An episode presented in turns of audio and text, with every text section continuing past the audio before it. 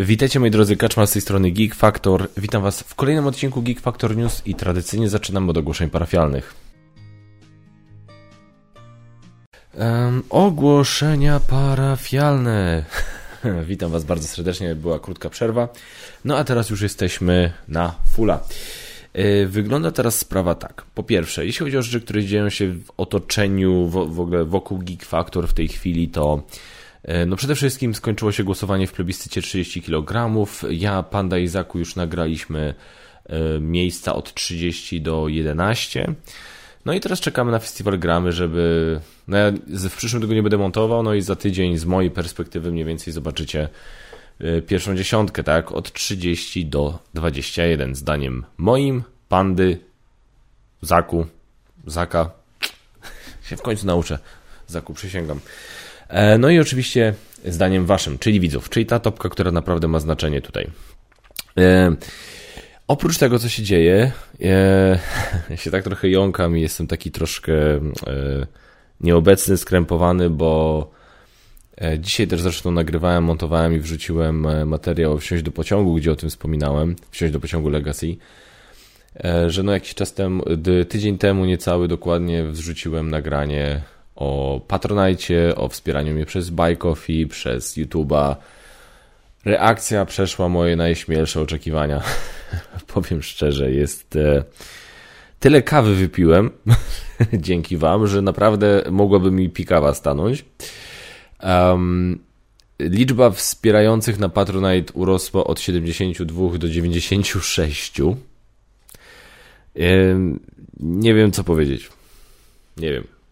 Jestem poruszony, jestem wzruszony i naprawdę dostałem takiego kopa, słuchajcie. Będę się zaraz umawiał z jednym z moich patronów, żeby mi wytłumaczył nowy program do montowania, znaczy nowy, DaVinci Resolve. Dla wielu z was podejrzewam już absolutnie nie nowy, ale mimo wszystko do montowania. Już jestem po jednym zakupie związanym z nową liczbą wspierających, który się pewnie u mnie pojawi do końca tygodnia, się pewnie pochwalę w internetach. No po prostu... Dostałem kopa, tak? Tak jak mówiłem w tym filmie, z różnych względów ten kanał będzie jeszcze istniał na pewno przez minimum 2 lata. Co się będzie działo dalej? Nie wiem, nie chcę obiecywać. Być może moje 41 urodziny stwierdzam. Dziękuję, do widzenia, fajnie było. Zostaną, nie wiem, domówki. Będę się spotykał na live streamy ze znajomymi, żeby móc sobie po prostu pogadać o planszówkach. Natomiast przez najbliższe 2 lata kanał będzie funkcjonował w takiej formie, w jakiej funkcjonuje. Mam nadzieję, że dużo lepszej. Mam parę pomysłów na drobne poprawki, które będą ode mnie w sumie niewiele więcej wymagały zaangażowania czasowego, a po prostu bardziej takiego, wiecie, na przykład skupienia się po prostu na paru tematach. Wiecie, jak to się mówi, pozbycia się takiego balastu, takiego niepotrzebnego balastu, który po prostu mi zatruwa gdzieś tam niepotrzebnie i zabiera czas. Więc no, dziękuję wam bardzo, dziękuję wszystkim za wsparcie, dziękuję wszystkim, którzy we mnie uwierzyli. Jeżeli ciągle się na tym zastanawiacie, to tylko przypominam, że możecie ciągle mnie wesprzeć przez Patronite'a, przez Buy Coffee, czy nawet przez sam YouTube. No dobrze, ale żeby nie było tak, że ja cały czas będę teraz w kółko powtarzał o tym, jak bardzo to jestem wdzięczny i żebym cały czas gadał o sobie, bo chociaż wiadomo, że to lubię, no ale mimo wszystko już bez przesady.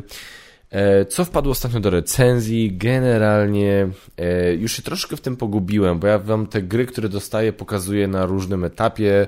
Czasami jest tak, że wpadną 3 solidne tytuły do recenzji, które chciałbym wam pokazać, że wpadły do recenzji, ale nie pokażę wam wszystkich w jednym odcinku, bo chcę to dawkować. No i teraz na przykład się troszkę zagubiłem w tym, co widzieliście, a co nie, a bardzo bym nie chciał wam pokazywać czegoś po raz kolejny, więc pokażę coś, co no na pewno jeszcze nie widzieliście. Od Lucrum Games dostałem prototyp Thorgal: The Card Game. Jest to gra autorstwa Marcina Tomczyka, którego poznałem niedawno, znaczy bardzo niedawno, i naprawdę jeszcze nie miałem, znaczy miałem okazję poznać zasady, jeszcze w to zagram, a niedługo pojawi się na kanale anglojęzyczna wideoinstrukcja do tego tytułu mojego autorstwa. No jest to drugi Thorgal, jest to druga gra w świecie Thorgala. Mieliśmy Thorgal od Portalu i teraz mamy Thorgal od Lucrum. Autorska gra właśnie, tak jak mówiłem, Marcina Tomczyka. I od razu wam powiem tak, po wytłumaczeniu zasad tego Thorgala tutaj karcianego naszła mnie taka myśl, że naprawdę to, na ile, przynajmniej u mnie tak jest, nie? Jestem ciekawy, czy u was jest tak samo, to na ile oczekujemy, że dana gra odda wystarczająco, w odpowiednim stopniu IP, na którym się bazuje, że to wszystko zależy też trochę od tego, z jaką grą mam do czynienia, bo automatycznie wtedy jakby na odpowiednim poziomie ustawiamy swoje oczekiwania, tak? No i teraz mam takie poczucie, jak sobie patrzyłem na rozgrywkę tego, na zasady tego, to mam tak, fajne, ciekawe, brzmi spoko, chętnie spróbuję. I jakby nie mam oczekiwań, nie wiadomo jak, dlaczego, bo to jest w miarę kompaktowa, mała karcianka, tak? I w związku z tym moje oczekiwania są na odpowiednim poziomie. Natomiast jak był Portal i była ta gra Portalu, no to reklamowana jako duża gra przygodowa w świecie Thorgala. I to od razu ustawia oczekiwania ludzi na pewnym poziomie. I jestem ciekawy, jak to potem z kolei wpływa na naszą ostateczną ocenę takiej gry. Tak, na zasadzie wiecie, że po prostu tutaj mam oczekiwania odpowiednio zaniżone, bo na dzień dobry dostanę informację, to jest karcianka w świecie Thorgala. I w tym momencie jest wszystko okej. Jeżeli to nie kapie klimatem, wiecie, to nie ocieka klimatem Thorgala. Jeżeli natomiast taka gra, która jest reklamowana jako dużo przygodowa, to co ja teraz mówię, to w sumie jak to mówię na głos, to brzmi trochę jak banał, bo wiecie o co mi chodzi, nie? Że na zasadzie dostajemy mniejszą grę w jakimś świecie, no to już się aż tak dużo od niej nie oczekujemy. Natomiast dostajemy większą grę w danym świecie, no to już jest to oczekiwanie na jakimś poziomie, no bo sorry, no nie marnujcie mi dużej gry na fajne IP, na tej zasadzie, nie? I to jest, bo o co mi chodzi, jak obserwowałem mechaniki tej gry, to jest, wiecie, to jest taki pojedynek, ale naprawdę nawiązujący trochę do tego, co się dzieje w Thorgalu, pokazujący postacie, które się dzieją, które faktycznie widzimy w Thorgalu, gdzie tamte mechanizmy jakoś to wszystko ma sens. I naprawdę, uważam, że do czego tutaj zmierzam? Uważam, że koniec końców to się może nawet trochę bardziej podobać. Autentycznie uważam, że to ma potencjał, żeby się nieco bardziej podobać fanom Thorgala niż ten duży Thorgal, właśnie ze względu na oczekiwania. No jestem ciekawy, oczywiście to jest taka moja spekulacja teraz totalnie na gorąco, co się będzie działo za te x czasu, jak te gry się ukażą, to już jakby inna kwestia. No dobra, słuchajcie, jeśli chodzi o wspieraczki, no to tutaj jakby prym wiedzie oczywiście Wiedźmin Ścieżka Przeznaczenia. Go On Board wrzuciło piękne zdjęcie, pięknego posta, że to na jakim poziomie się to ufundowało, to przerosło ich najśmielsze oczekiwania. Gratuluję, gra jest naprawdę dobra, mi się osobiście bardzo podoba, więc cieszę się, że ona się ukaże i to widać, ukaże się tam dużo dobra. Powiem wam tak, to jak bardzo się ta gra podoba, jak bardzo byli zaskoczeni tym, chyba można zobaczyć po tym, jakie mają stretch gole, nie? Na zasadzie, korty będą grubsze, nie? I co jeszcze kuźwa możemy zrobić? Damy notes, bo tam jest tyle źródeł punktacji i nie zważymy na to, że tam jest brak, że tam jest tor punktacji, który też to wszystko ułatwia. Damy notes i słuchajcie, ołówek, i tam będzie na tym ołówku będzie The Witcher. Więc jakby, żeby nie było, nie? Ja autentycznie po prostu, widząc takie stretch gole, myślę, oni chyba faktycznie nie spodziewali się, że to aż tak zaskoczy. No i słuchajcie, tylko się cieszyć. Tylko się cieszyć. Powtarzam, to co mówiłem w recenzji, to nie jest stary świat, to nie jest wielka gra przygodowa, ale to jest ciągle dobry tytuł, uważam, dobry, solidny tytuł, więc i nie ma żenady, że na zasadzie, że żeruje tam na IP Wiedźmina, absolutnie nie. Jeżeli macie oczekiwania odpowiednio ustawione, to moim zdaniem ta gra ma zdecydowanie szansę je spełnić. Słuchajcie, tyle jeśli chodzi... Aha, dobra, jeszcze tylko... Podam liczby, słuchajcie, 2 293 000 dolarów, 3058% celu, 12 dni do końca kampanii, od dzisiaj jak ja to nagrywam w środę wieczór, więc wy to oglądacie w piątek najwcześniej, no więc właśnie, gratuluję, cieszę się bardzo i nie mogę się doczekać już, jakby dają w rączkach ten skończony produkt. Podoba mi się, że dali tutaj chyba dosyć wiarygodną datę dostarczenia, bo z tego co widzę, grudzień 2024, standard pledge. To brzmi realistycznie. Na to, co w tej grze jest, patrząc na stretch gole, to brzmi realistycznie. Dobra, moi drodzy, tyle jeśli chodzi o wstęp, przechodzimy do tematu odcinka.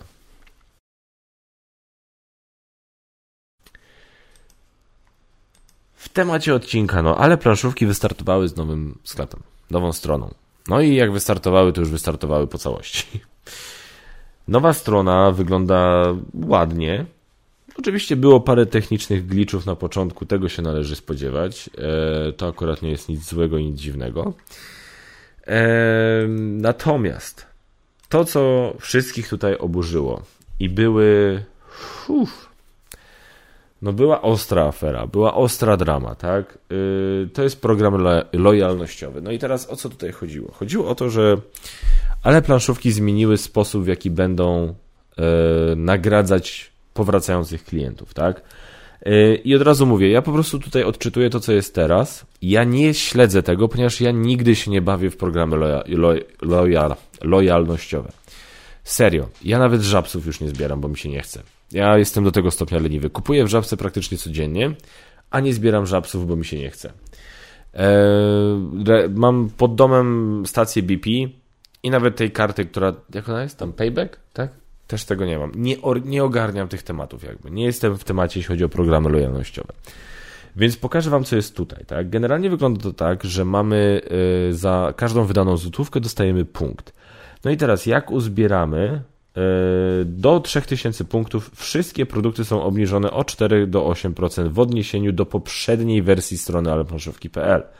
Czyli nawet jak kupujecie po raz pierwszy, to macie o między 4 a 8% taniej niż to było w poprzedniej wersji strony. Jak macie uzbierane 3000 punktów, to czyli 3000 zł wydacie, to macie 1% stałego rabatu. 5000 punktów, 2% stałego rabatu. 7500 punktów, 3% stałego rabatu. No i teraz w telegraficznym skrócie, żeby wam przybliżyć, co się, może większości z was nie trzeba,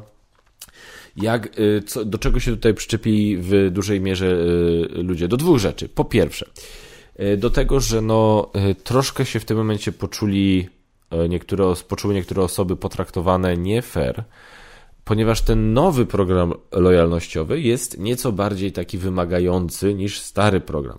I stawia teraz osobę, która z aleplanszówkami jest już od jakiegoś czasu, na równi z osobą, która będzie teraz ten sklep odwiedzała po raz pierwszy. I to jest taki był pierwszy punkt zgrzytu, tak? No bo słuchajcie, żeby dostać 1% zniżki na stałe, trzeba w sklepie zostawić 3000 zł. Dosyć sporo, ale wiecie, taki jest teraz program, no i tak to teraz wygląda. Oczywiście wszystkie uzbierane punkty dotychczas miały być przeliczone na nowy, dla klientów już istniejących, tak? Czyli ile wy już złotych wydaliście, no to macie teraz tyle punktów i to jest teraz tyle punktów, tyle procent rabatu według nowego systemu. No i dużo osób w tym momencie stwierdziło, że to według starego systemu miałem x%, ale według nowego systemu mam teraz mniej procent, tak? Albo w ogóle nie mam żadnych procent. No więc to była pierwsza rzecz. Druga rzecz to było to, że to zostało dosyć na nas wszystkich zrzucone znienacka. Po prostu ale planszówki nagle wrzuciły nową stronę. Znaczy to, że będzie nowa strona, to gdzieś tam były jakieś już plotki, hasła wcześniej. Natomiast nowy program lojalnościowy to... Nie wiem, czy miałem taki problem z powiedzeniem tego słowa lojalnościowy. To po prostu nagle spadło. I wszyscy, dobra, ale czemu to nie zostało zakomunikowane odpowiednio? Czemu po prostu ludzie się nagle, wszyscy naraz dowiedzieli? Czemu to w ogóle nie było sugerowane, nie było zaznaczane, nie było jakoś tam gdzieś tam sygnalizowane wcześniej, że coś takiego się wydarzy? Czemu tak jak grom z jasnego nieba? No i ja to rozumiem troszkę. I to jest tę część tutaj tych zarzutów ja rozumiem i popieram w 100%. Totalnie nie popisali się, jeśli chodzi o komunikację i zakomunikowanie swojej społeczności tych zmian. Ale planszówki potem zwróciły uwagę też ludziom na to, że generalnie miałeś x%, według nowego programu to jest 1%, no i to jest mniej. Ale jeżeli dołożysz do tego te 4 do 8% zniżki, która się pojawiła na dzień dobry w tym nowym sklepie, no to w tym momencie i tak wychodzi, że macie taniej niż mieliście wcześniej ze swoim pułapem. No i dla mnie to już trochę załatwia temat. Problem tutaj jest taki. Po pierwsze jest ta komunikacja. Zawiodła ta komunikacja, gdzie ale planszówki nagle rzucili hasło: ej, jest taki tak, koniec, dziękujemy, fajnie było, do zobaczenia. I ludzie to odebrali tak, pomimo tego, że ja znam ekipę aleplanszówek. Dobrze wiecie, ja znam właściciela. Marcin, właściciel aleplanszówek, nie dość, że się pojawiał u mnie nieraz na kanale i pojawi się w końcu na podcaście, to ten gościu był u mnie na weselu, tak? Był na moim weselu, jak brałem ślub z Basią. I więc znam go od paru ładnych lat i znam go dosyć dobrze. I ja wiem, że po prostu tutaj nie widzę szans na to, że po ich stronie mogło dojść do jakiegoś takiego cwaniakowania, wiecie, do jakiegoś takiego, że takie myślenie na zasadzie, ej, jak tutaj najwięcej zarobić? Dobra, może zrobimy to, i to będzie okazja na fajny zarobek. Ej, szefie, ale wtedy mamy dosyć sporą liczbę stałych klientów. A nieważne, zarobek najważniejszy. Nie widzę szans. Mało tego, nie widzę szans na taką mentalność u żadnej osoby, którą znam, która prowadzi sklep z planszówkami w Polsce. Więc jakby no, to tak na dzień dobry, tak? Tylko po prostu no, z jakiegoś powodu, nie wiem czy to jest natłok pracy przed festiwalem, ale gramy, swoją drogą też kiepski naprawdę timing, jeśli chodzi o robienie takiej zmiany. Czy to jest czymś innym spowodowane? Nie przemyśleli sposobu, jak to zakomunikować społeczności. Bo nawet gdyby się nie mieli posłuchać, tak, gdyby się nie mieli w żaden sposób odnieść do zarzutów społeczności i gdyby mieli rzucić hasło, ej, będzie taki program, będzie taka zmiana teraz, dealujcie z tym i wprowadzamy to tego i tego dnia i potem po jakimś czasie by to wprowadzili, to już by inaczej wyglądało. Tak? Więc a ponieważ teraz widzimy po tym, co ostatnio, po ostatnich ich oświadczeniach, widzimy, że głosy społeczności miały znaczenie i odegrały rolę w tym, żeby koniec końców to trochę wszystko zmienić. Więc jeżeli było miejsce na zmiany, no to tym bardziej czemu nie ogłosili tego wcześniej, nie zebrali tego feedbacku wcześniej i stwierdzili, dobra, ogłosiliśmy, że będzie taka zmiana, usłyszeliśmy was, ugryziemy to może troszkę inaczej. Więc no... I teraz tak, rozmawiałem z Marcinem o tym bardzo długo, no niestety nie mogę przytoczyć wszystkich fragmentów tej rozmowy tutaj dla was, ale to co chcę powiedzieć to jest to, że jakby ja rozumiem z czego ta zmiana wynika, tak? Wynika to z tego, że jak na to patrzę, prawda, no ale planszówki już nie są najtańszym sklepem. Już są inne sklepy, które naprawdę jadą po najniższej marży możliwej i są lepsze oferty tam. Okej. Więc myślę, że ale planszówki bardzo chcą jednak ciągle funkcjonować i ciągle istnieć i ciągle być na rynku. No więc pewnie musieli zrobić taką tą ogólną obniżkę. No żeby to wszystko im się koniec końców kalkulowało, to musieli jakieś zmiany wprowadzić dla programu lojalnościowego. Więc jakby ja to jestem w stanie zrozumieć. I koniec końców ja ufam im na tyle, że ja wierzę, że to, co zrobili, to była dobra decyzja, tak? Że kumam, że to była dobra decyzja podyktowana tym po prostu, żeby ciągle być, żeby ciągle istnieć, żeby ciągle funkcjonować, żeby ciągle nam te dobre gry w dobrej cenie sprzedawać. I też, że po prostu zawiodła komunikacja. Ja to tak widzę. Oczywiście każdy może mieć swoje zdanie, każdy może do tego podchodzić mniej lub bardziej sceptycznie ode mnie, ja to rozumiem. Była to dosyć ryzykowna decyzja z ich strony, żeby tak to zakomunikować. Nie pomógł potem ten post, w którym napisali tam, że no nie rozumieją reakcji, nie rozumieją, że ludzie nie chcą się dzielić przywilejami. To było troszkę kiepsko sformułowane, bo ja troszkę to rozumiem, ja rozumiem o co im chodzi, bo ja też pamiętam jak była taka akcja, jak Portal sprzedawał Blood Rage i robił przedsprzedaż. I ogłosił, że tam w przedsprzedaży będzie ten jeden potwór, który był sprzedawany na Kickstarterze jako KX Exclusive i się kilka głosów obudziło, że no jak to? Jak wy to sprzedajecie? Ja to wspierałem na Kickstarterze, ja to miałem mieć jako ekskluzyw. Czemu nagle to do innych ludzi ma trafić? I mi się to strasznie nie spodobało, pamiętam. Bo jakby... O co chodzi? No, okej, no tam była ciągle masa innych stretch goli, która trafiła tylko do tych wspierających. A to były jakieś tam dwa potwory, które udało się Portalowi po prostu wyżebrać od Simonu, żeby móc dać tym, którzy to kupią w przedsprzedaży, tak? I bardzo mi się to nie spodobało, bardzo mi się nie spodobała taka mentalność na zasadzie, że ej, tylko ja miałem mieć fajnie. Dlaczego fajnie ma mieć ktoś inny, kto nie zrobił czegoś tam, co ja zrobiłem? Jakby, no nie wiem, mi zawsze wystarczyło, że ja się czułem doceniony za to, co ja za to, co ja zrobiłem, na przykład. Nie potrzebowałem, żeby dodatkowo ci, którzy nie zrobili czegoś, nie byli za to docenieni. Znaczy, inaczej, że jakby ja się nie skupiałem na tym, wiecie, o ile ja się czułem szczerze, że zostałem za coś doceniony, to nie czułem nigdy potrzeby patrzenia komuś, wiecie, przez ramię, za co ten ktoś coś tam dostał. Nie, nigdy czegoś takiego nie miałem, no więc dlatego mówię, ale też, więc to plus sam fakt, że ja się jakby w programy lojalnościowe nigdzie nie bawię, no to sprawia, że jestem troszkę, czuję się poza tym. I to nie chodzi o to, że ja tutaj próbuję, wiecie, się zdystansować od mojego stałego partnera, ale planszówki, bo to nie o to chodzi i ja bardzo wyraźnie mówię. Fatalna komunikacja, po pierwsze brak jakiejkolwiek zapowiedzi tego, co się wydarzy, to jest raz. Dwa, później to oświadczenie, gdzie po prostu ta wina przerzucona troszkę, że no ale o co wam chodzi, tak? O co ta afera? To mi troszkę zapachniało takim marketingiem od takiego jednego wydawcy, więc jakby tutaj parę błędów było po stronie planszówek, tak?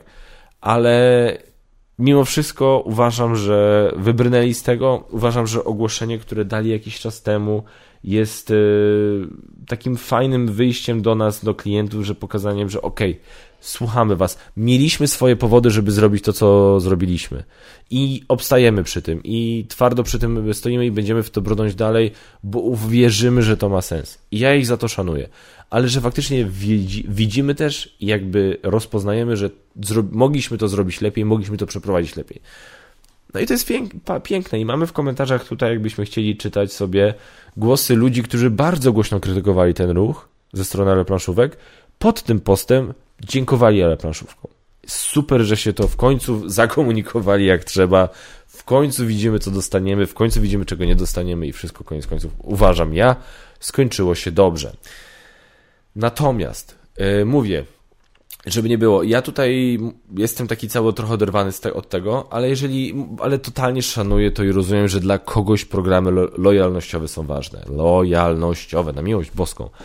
Więc jeżeli należycie do takich osób, dla których te programy to jest coś ważnego, piszcie w komentarzach, jak wy to widzieliście, jak wy to odebraliście i jak wy to odbieracie teraz, po tym ostatnim komunikacie AlePlanszówek, jak to w waszych oczach wszystko teraz się rozwinęło, zmieniło, nie zmieniło.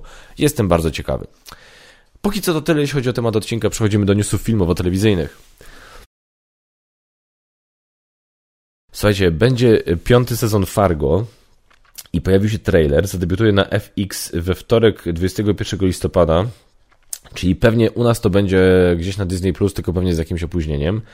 Jestem wielkim fanem pierwszych 3 sezonów Fargo. 4 ciągle nie widziałem, ja nie wierzę w to. Ja ciągle zapominam o tym. Raz na jakiś czas sobie przypomnę, że ja mam 4 sezon Fargo do obejrzenia. Nie muszę na niego czekać na Basię, bo Basia nie obejrzała chyba 2 całego, o ile dobrze kojarzę. Przy 2 się gdzieś wyłączyła dosyć na początku, 3 nie widziała w ogóle. Więc jakby czuję się zwolniony z obowiązku czekania na żonę, więc uważam, że po prostu mogę ten 4 usiąść i obejrzeć, tylko ciągle o tym zapominam.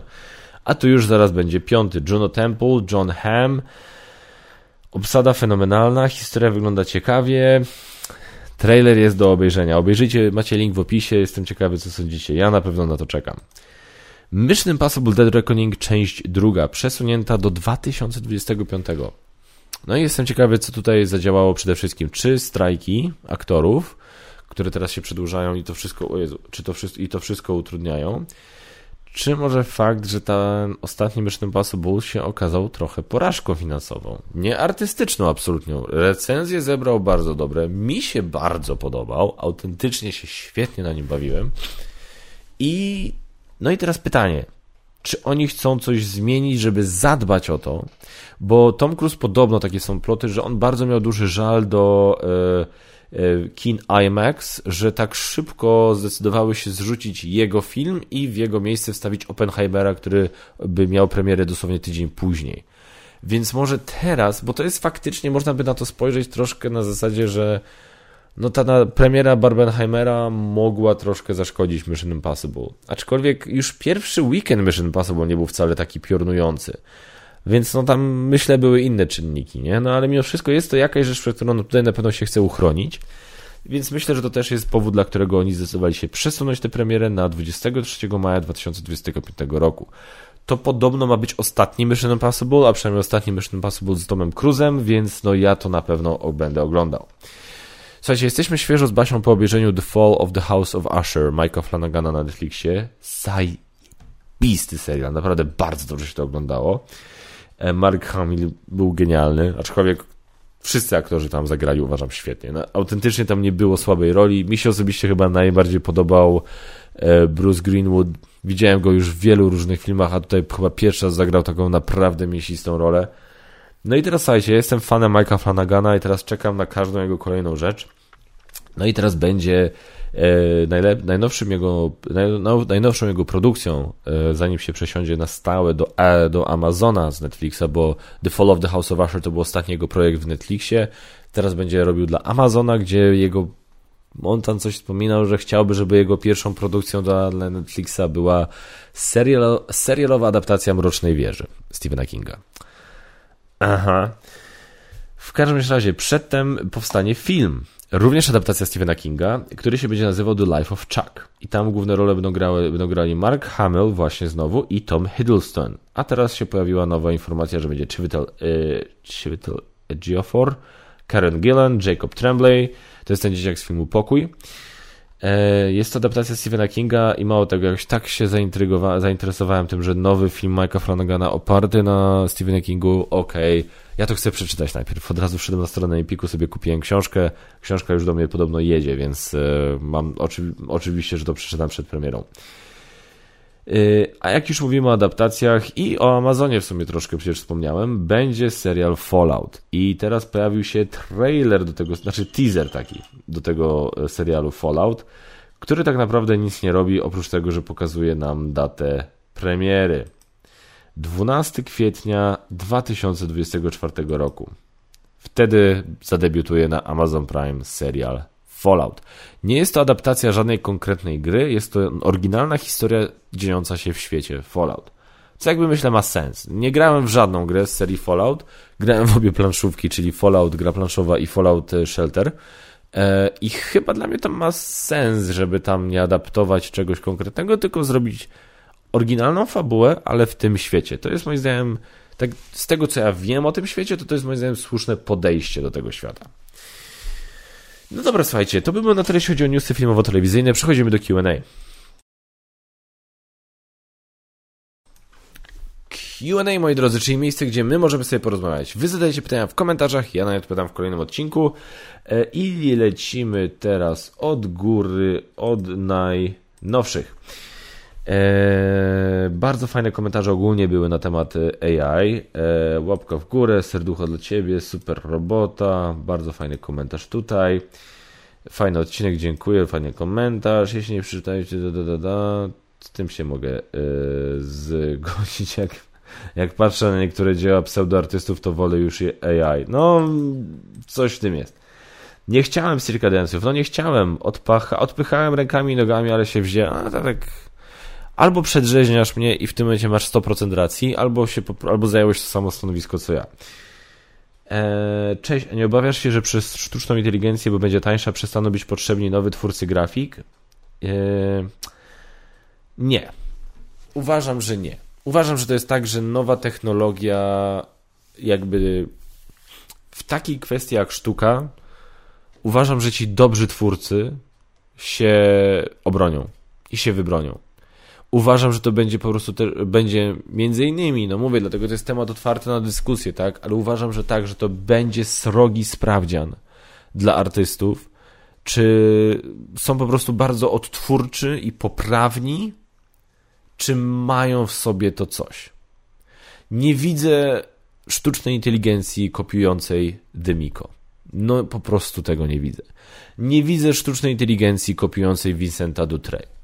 No po prostu nie. Więc jest to jakieś zagrożenie, ale jest to też pewnego rodzaju wyzwanie, tak, rzucone. No, mam nadzieję, że się większość z tego wybroni. Cześć, czy wypowiesz się w sprawie AlePlanszówek? Wypowiedziałem się. AlePlanszówki. Reklank popsuje.